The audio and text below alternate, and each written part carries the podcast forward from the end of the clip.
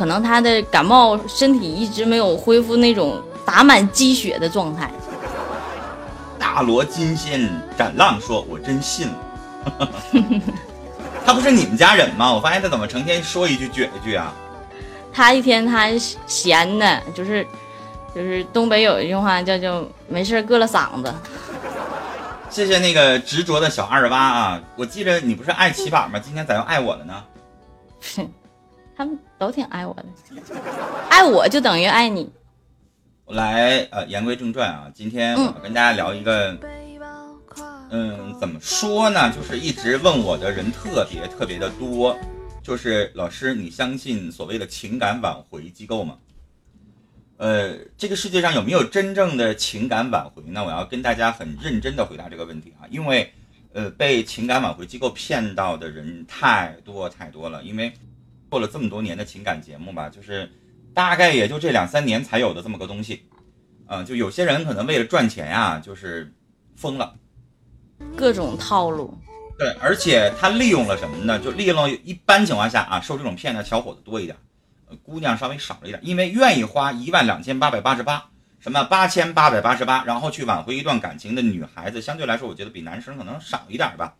呃，我我最近这连续好几天的时间，呃，接待这样的问题啊，就一个小伙儿喜欢一个女生啊，两个人在一起没几个月的时间啊，这个女生呢就觉得两个人极度的不合适，她她的理由就是这个男生不成熟，呃，这个男生不太会为人处事，然后呢，就是分开了。分开了，这个小伙子就去一次又一次的去找那个女孩。原来这个女孩是把他当做普通朋友，就两个人微信没删。但是呢，这个小伙就是死皮赖脸的一段时间吧，这女孩就把他删了。删完之后，这小伙子就没办法了，他就找了这个情感挽回机构。这个挽回机构是这么说的：我保你二十天，我帮你把这个女孩子成功的挽回。二十天收费一万两千八百八十八。我不知道沈阳有没有啊？哈尔滨有，然后北京、上海都有。我告诉大家啊，就情所谓的情感挽回机构是个什么东西？它就是可能三两个人，嘴挺能说的，挺能忽悠的啊，挺能煽动的，就是他有做传销的潜质，挺会说的。哎，我估计可能没准之前做过网络主播啊，反正挺会的。然后呢，三两个人就是组建了这么一个皮包公司。然后呢，很会做宣传，用各种各样的像淘宝那种设计店铺的方式，然后告诉你神乎其技的东西。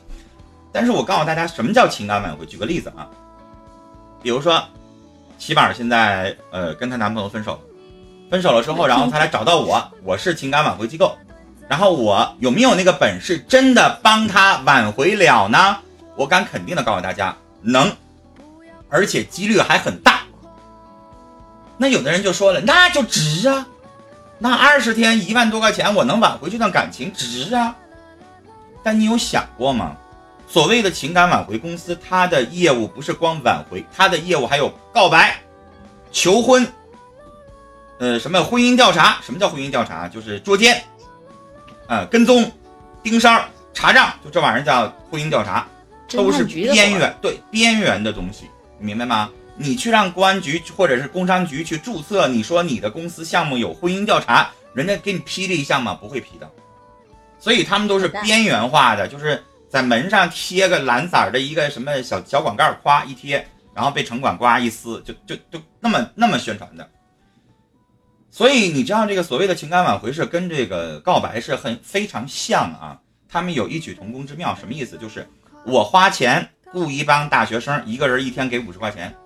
我雇二十个人，就上齐宝她男朋友这个，比如说她男朋友住寝室啊，比如说他是大学生，我就上他的寝室楼下，我买一千个气球，一个气球用不上一毛钱，一百块钱能买一千个，各种方式的攻击，推起来，然后气球上挂个条幅，这个齐宝还爱你，齐宝齐宝为了你茶不思饭不明。什么齐宝为了你生死什么怎么怎么地。然后我问你啊，举个例子，你要是一个小伙子，你看到这样的公式的时候，你会不会多多少少心里边有点恻隐之心呢？会不会？会吧。会。然后你旁边寝室的同学，对呀，你你旁边人一嫁了，哎呀妈，你看齐宝真爱你，大哥，你看挺漂亮一小姑娘，你就给她个机会呗，你又不损失啥，你就试一试，能咋的？你试试试试试试试试啊，哥们儿，就是我要是身边他的哥们儿，我可能也这么嫁拢的。那个小二八，你又开始嘚瑟啊！我告诉你为什么会啊，就是有的时候人嘛就会架不住这种，因为他太有诚意了。比如今天整出一千个气球来不好使，对吧？明天你一出寝室门，咵一千个蜡，上面写着"齐宝爱你"，"齐宝很受伤"，"齐宝不活了"，你是不是个男人？你是不是个爷们儿？你就不敢跟齐宝重新一次吗？就不敢吗？然后这个时候我告诉你啊，如果连续一个礼拜都不好使了的话，我们就出绝招，让齐宝跪在那一千个蜡里头，完了就在你们寝室楼下，然后整个寝室楼的所有的男生们就开始起哄啊啊，谁齐宝男朋友是谁，你给我滚出来，你看看人家小女孩都已经连续在这跪一个礼拜了，可怜我吧，对，你就不能跟他试一试吗？你不是你不是我是坏人，我不干。我告诉你们，他们就用这样的方式去架拢，这是最常见的一种方式。这个是我告诉大家，有一些人可能就被架拢了，就迫于形势，反正他说哎呀试一试吧，他这么大的阵仗可能真改了。而且现在很多的人也爱面子，碍于面子这些东西也架不起大家周围的人你一言我一语的在说，我觉得有这种的心理。而恰巧这样的公司它是采用了对方的这样的一个心理状态来做的这个保证。且把求婚不就这样吗？为什么用这样的大阵仗的求婚，基本上我不敢说百分之百啊，基本上只要这个女生对她不反感，不是说你膈应她膈应的简直了，就是她她她身上一股什么咸带鱼味儿，我膈应死她了，我我瞅着她我就跑，你只要不是那么烦的话，可能你都愿意去试一试。就是一般情况下这种告白都成功，但成功了之后，告白成功了啊，告白公司帮你设计完了之后成功了，收完费了，他就不管了呗，我活完事儿了。对，我只是帮你这一次，他回到了你手里，但下一次他什么时候你们两个再怎么样的交往，跟我没有任何关系了。啊、所以我想问你，那告白公司收完你这次钱，他有说说告白之后能保证你们谈一年吗？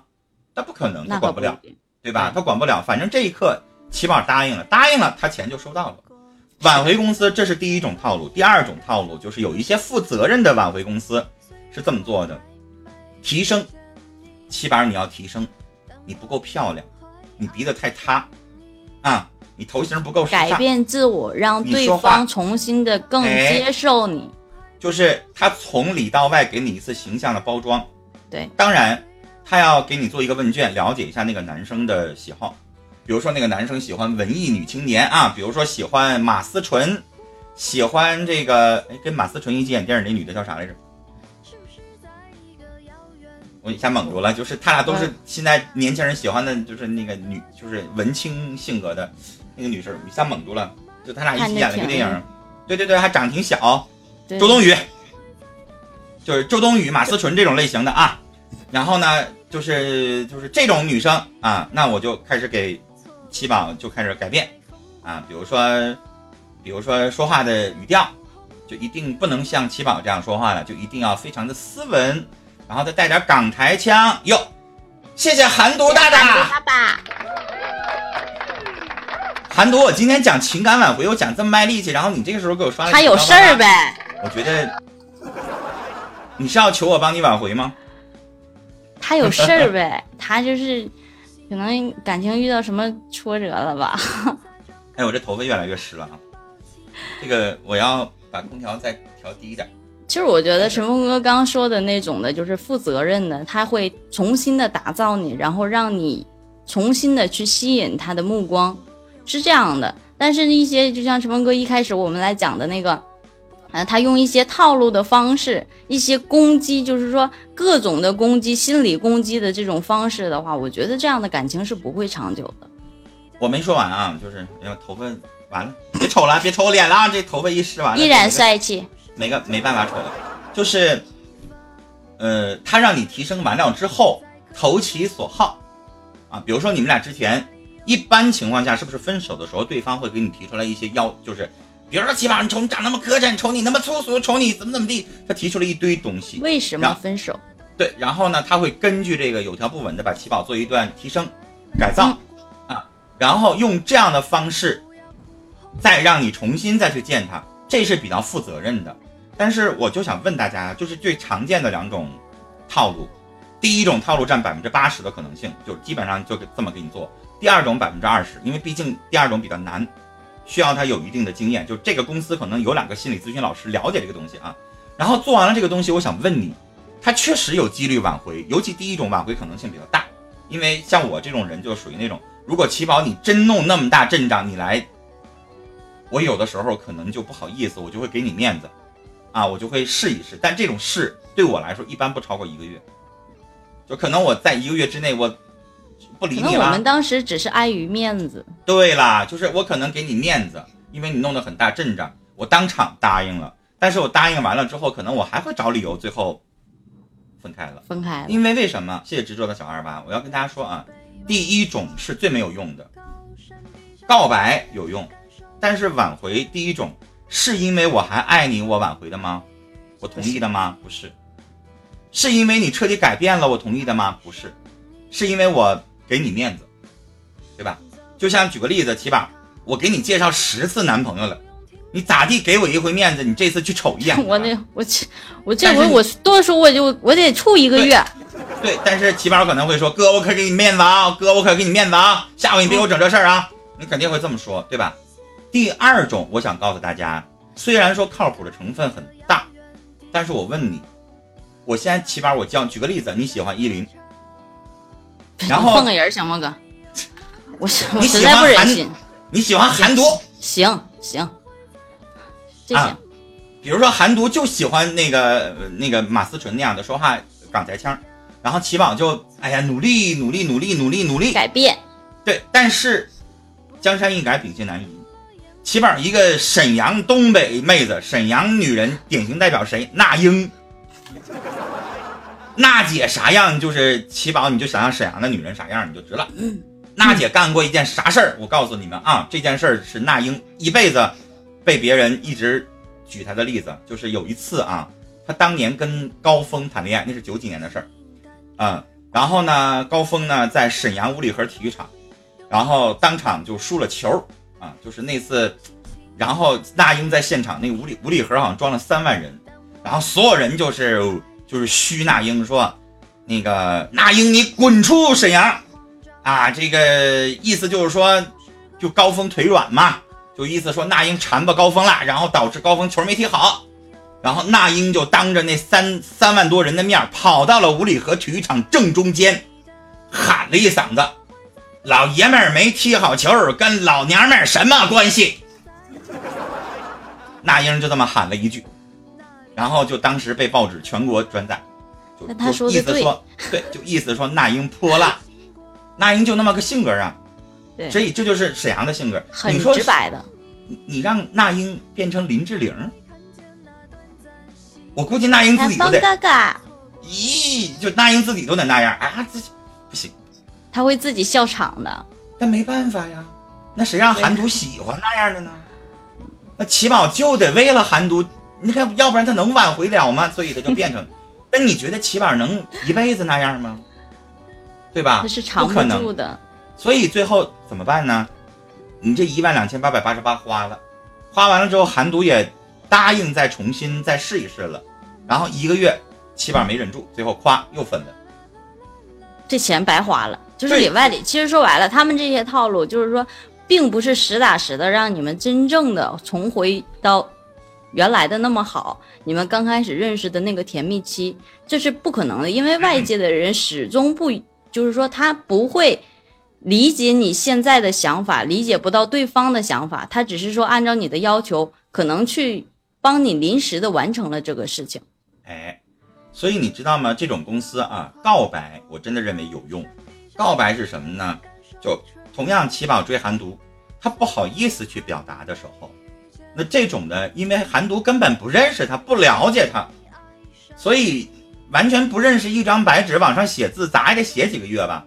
所以韩毒可能跟他在一起是仨月半年，最后骨子里边对他彻底失望，最后分了，那也就半年以后的事了。但是但是他俩都已经处了那么久了，就是他一撅屁股都知道他拉什么，彼此都很了解，所以就用不着那么长时间，也许一个礼拜两个礼拜最后就分开了。所以我就说了，这种情感挽回机构是不靠谱的，还是要从根本的来。对，但是我今天还是要讲情感挽回的原因是什么呢？我先说的第一点是告诉大家，情感挽回机构不靠谱。但如果啊你们愿意，你钱多我就要花，哪怕半个月我也要花，那你就花去。有钱谁也拦不住，咋的？家里有矿啊，什么家庭啊，家称矿啊。那这个世界有缺心眼的人。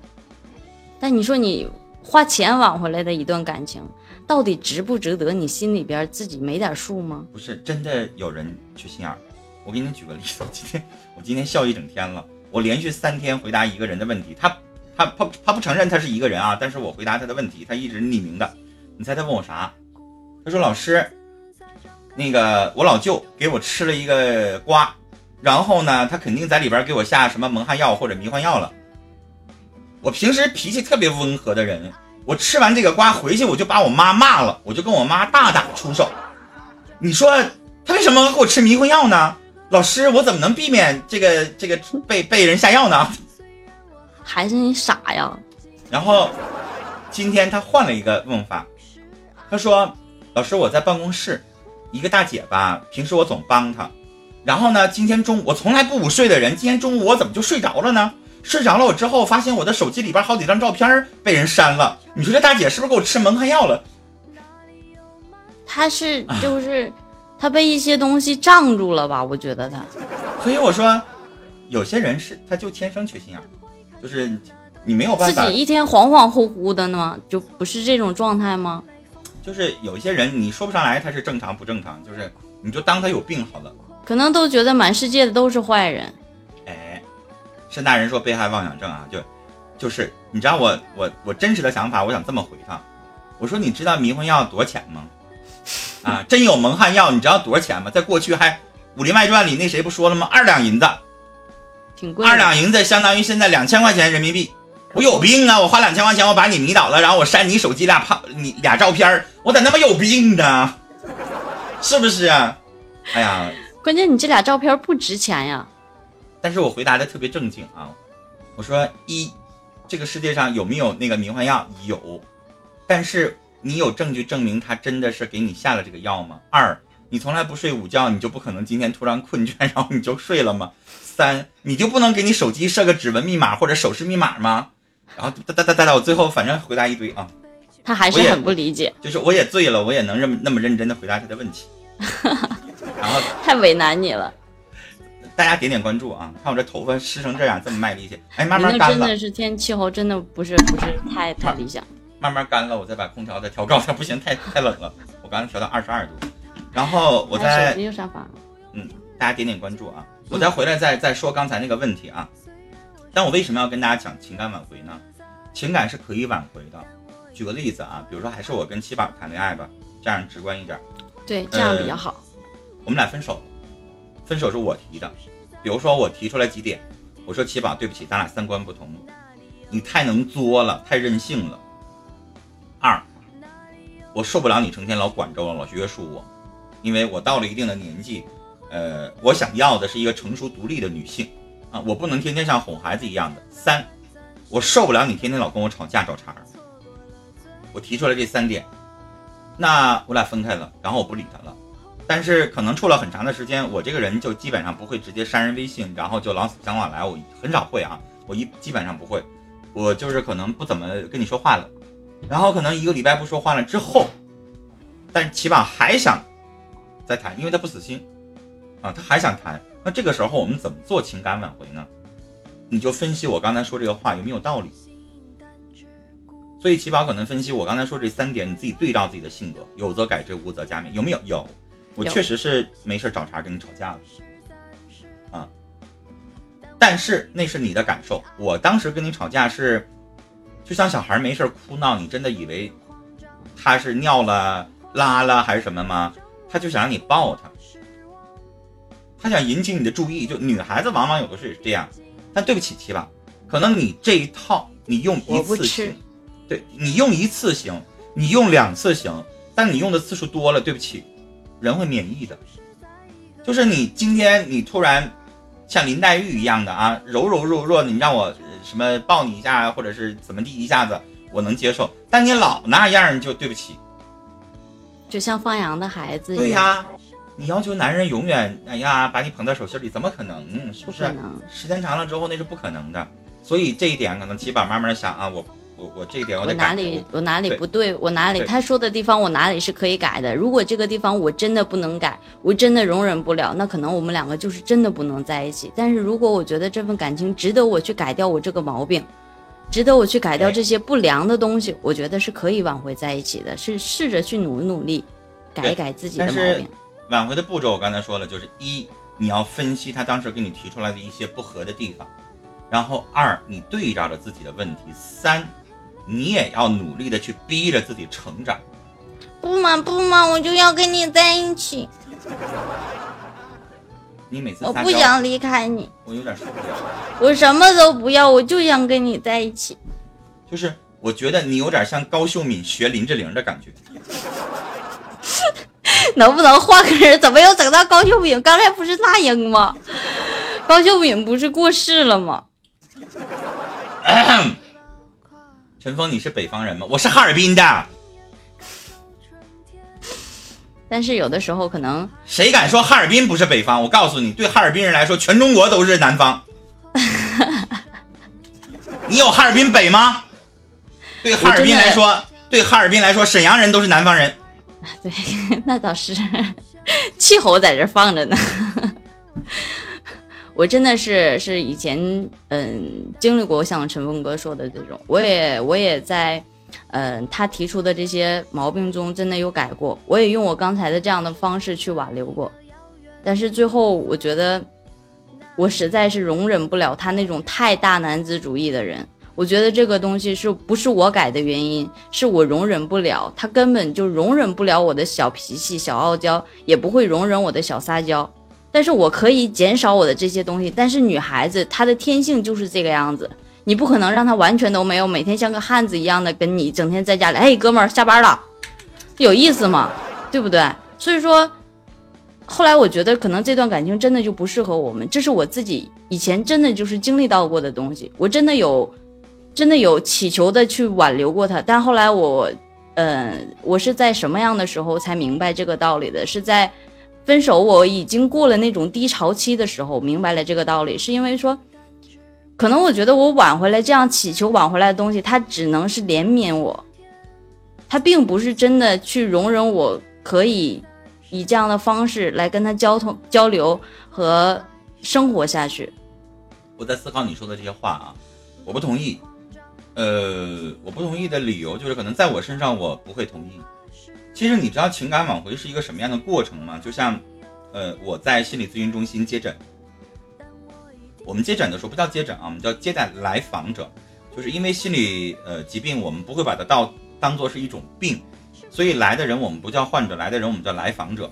在接待的时候呢，我经常会这样做。举个例子，齐宝来咨询我情感问题，尤其是挽回这种问题，我会建议齐宝，我会说呃，这位朋友，下次你最好带着你男朋友跟我一起来，然后你们两个人我分别给你们做一个咨询，然后齐宝你来说你的问题，然后他在外边他听不见，然后呢你出去，然后再让他来说，然后最后你们两个人一起进来，我一起来给你们讲。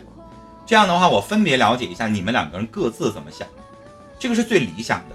什么叫真正的情感挽回是什么呢？就齐宝你在努力改变你的东西，但对不起，绝对不是说你光改了然后他不改，也就意思说咱们俩现在赛跑，我停下来然后你往前跑，那不行，那单方面的付出我是不同意的。就是所以什么样的情况，就是他也跟着你一起成长和进步。我说了，齐宝你太过分你太矫情了，那你改，你变得不要那么的矫情，不要那么依赖男朋友。当然男朋友也应该成长，男朋友就怎么意思，你就不能也豁达一点吗？所谓的矫情对于有一些成年的年纪稍微大一点的人来说，比如说对于吴秀波大叔这样的男生来说，他就认为齐宝比如说二十五六岁的女生的小任性是可爱的，对吧？但是可能对于你只比他大三四岁的男生，你也没有完全成长的时候，你就认为他那叫矫情。所以确实有是这样，不同的人是不一样的。所以我我我想说，你两个人都要成长。我刚才不同意起宝的意思，就是起宝认为说，你认为那个挽回没有意义。不是不是，我有挽回，是有挽回过，但是我挽回过一次两次，这些毛病我身上的毛病，我自己能感觉到在改，他也在说说我有看到你在改变，但是他始终都没有改变。比如说最简单一件事情，说今天关门，可能我忘记了关门。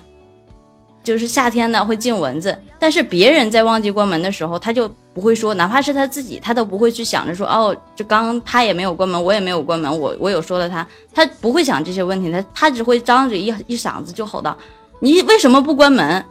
他永远都是这样的态度，那可能我就接受不了，我一直在改，我一直在改，我最近我在把我所有的东西都在向好的向方向发展，所有人也都看到我的脾气在慢慢的降下来，我的所有的东西都以你为中心的这个前提下，那你依然站在原地纹丝不动的在执行着你自己所有的东西，那我接受不了。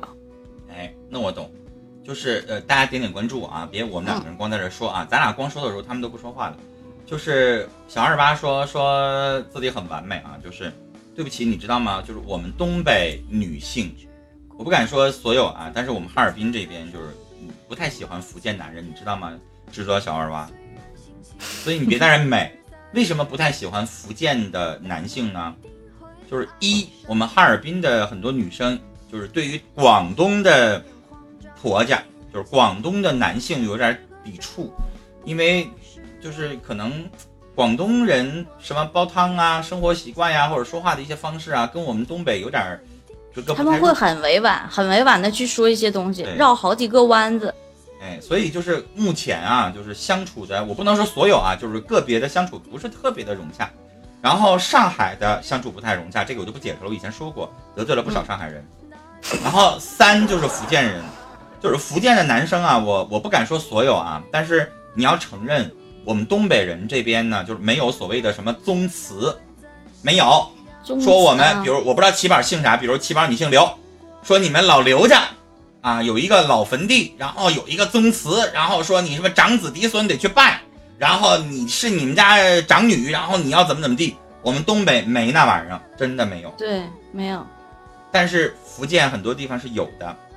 就必须要传承下去的这个东西、啊、对，就是可能你们有一些很根深蒂固的自己的一些观念的东西在里边，这个可能跟我们有一些就没有办法，就是它所谓的是什么，是地域观念和风俗的东西没有办法融入会多一点。所以我不是说福建所有人啊，就是有的人家可能在在福州生活多年了，他也没有那些东西，但有一些在下边，比如说哈尔滨最多的福建人是哪儿？是茶城，就哈尔滨茶城啊，大发茶城啊，什么南极茶城啊，那里边有太多福建福建安溪的人，还有福建武夷山的人，他们当地就是我问过，我说你们娶的是哈尔滨的吗？不是。我说为什么？他说我们哈尔滨的姑娘不喜欢我们，我们宗族观念比较强，就是我们的女人怎么怎么样，然后要比如孝敬公婆，然后伺候大家或者怎么，你们哈尔滨的女生太独立，然后反正就是太要强了。对，就这样的问题就比较多了。很多的南方的媳妇儿是是很少有上班的。哎，所以小二八你知道吗？就是所以啊，福建男人在哈尔滨不太受待见，但是哈尔滨的女生，我要骄傲的告诉大家，腾讯新闻每年都到十一月份的时候有一个全国的美女的评选，我不知道大家有没有注意过啊？连续四年十大美女城市第一哈尔滨，第二成都，第三重庆，我记了这三这三名没改过。就连续四年，你们去看去吧。到年底的时候，第一哈尔滨，第二成都，第三重庆，就十大美女城市。所以就是可能很多人公认哈尔滨的美女可能个高。我今天因为我做最近一直在做相亲节目嘛，我今天接了三个女生的电话啊，就是男的我就不说了，三个女的，一个女的一米七八，一个女的一米七二，一个女的一米七零。我还特别好信儿，我还问我说那个一米七八的那个女孩，二十九岁啊。